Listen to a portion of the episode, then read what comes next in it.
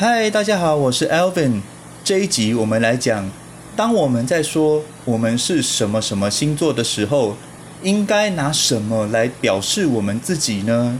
一般我们所说，呃，我几月几号出生，所以是什么什么座，那个指的是太阳星座。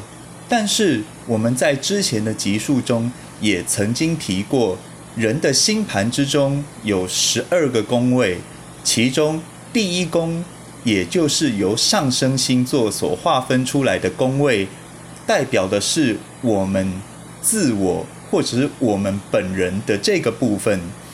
那上升星座跟太阳星座又是两个不同的概念，我们应该拿哪一个来代表我们自己呢？那这里我先声明，以下是我自己基于我本人逻辑所得出来的结论。如果你们认同，可以采用；但如果你们不认同的话，也请你们嗯不要为难我，好吗？那首先，我们先来讲第一宫，也就是上升星座以及太阳所在的星座，究竟代表什么意义呢？其中，上升星座最直接代表的就是我们个性的呈现。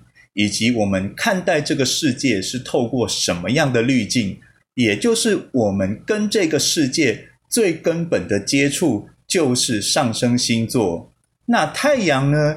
太阳是我们整张命盘引导能量的核心，也就是不管其他所有的行星位置落在哪里，它都是为了成就太阳所赋予我们的角色。而去运作的，所以其实概念上可以分成两条路线，也就是第一宫上升星座代表着我们本人的个性呈现，太阳星座则是划分出了我们的角色，划分出了我们的灵魂想要在我们的人生中成就一条什么样的传奇故事。